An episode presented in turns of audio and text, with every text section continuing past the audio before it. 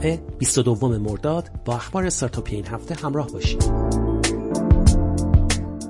یک شنبه این هفته گزارش سال 99 دیوار منتشر شد. دیوار در گزارش خود می‌گوید تاکنون 44 میلیون گوشی یکتا اپلیکیشن دیوار را روی گوشی خود باز کردند. در سال 99 تعداد 18.5 میلیون کاربر در دیوار آگهی گذاشتند که نسبت به سال 98 میزان 38 درصد افزایش داشته است. تعداد نصب دیوار پس از اپ کافه بازار آن را به دومین برنامه پرنصب روی گوشی ایرانیان بدل کرده است. در سال 99 در حدود 130 میلیون آگهی روی پلتفرم دیوار منتشر شده که نسبت به سال قبل آن 31 درصد رشد داشته و روزانه بیش از 350 هزار آگهی در دیوار منتشر شده است. در گزارش دیوار آمده بیش از 41 میلیارد بازدید یکتا از آگهی ها در سال 99 انجام شده است.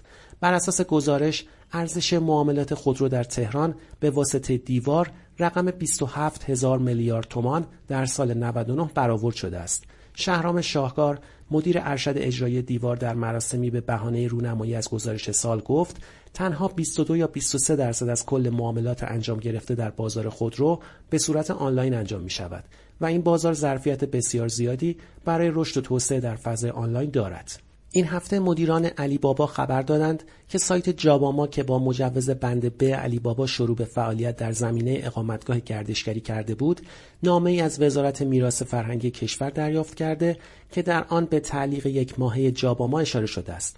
در این نامه علت تعلیق اجاره اماکن گردشگری و اقامتگاه های فاقد مجوز اعلام شده است. احمد ایزدپور مدیرعامل جاباما در این رابطه گفت ما با این نامه مخالف و آماده گفتگو و مذاکره هستیم تا مشکل برطرف شود. این هفته مایکت خبر داد به تازگی امکان تماشای رایگان فیلم و سریال را در نسخه جدیدش در دسترس کاربران قرار داده است. بنابر اعلام مایکت این استور بیش از 350 هزار برنامه و بازی و بیش از 10 میلیون کاربر فعال ماهانه دارد.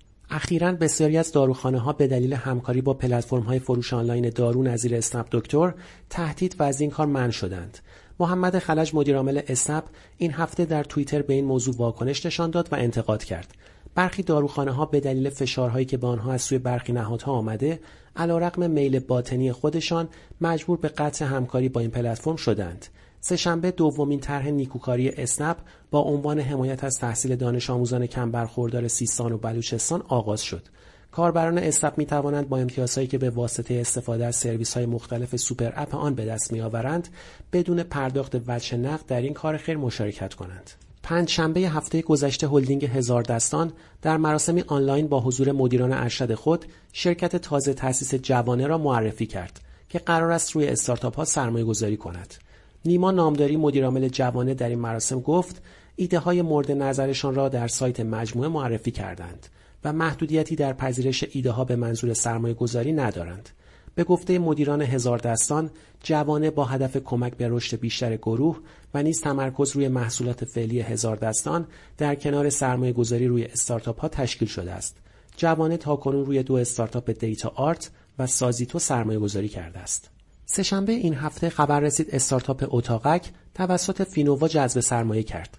آریان افشار مدیرعامل فینووا در رابطه با این سرمایه گذاری گفت با توجه به شرایط موجود ما به دنبال سرمایه گذاری در حوزه گردشگری بودیم و اتاقک نیز یکی از بازیگران اصلی این حوزه است.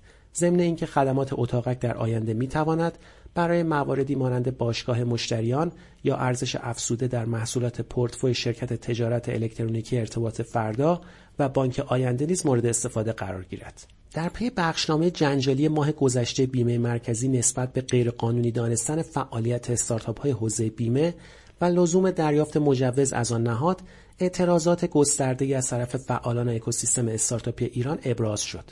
این هفته بیمه مرکزی در واکنش بین اعتراضها طی نامه اعلام کرد که بیمه مرکزی ضوابط خود را از سال 96 ابلاغ کرده و در سال 98 نیز آن را تسهیل بخشیده است. بیمه مرکزی همچنین اظهار داشته که تاکنون 18 استارتاپ موفق به دریافت مجوز از این نهاد شدند.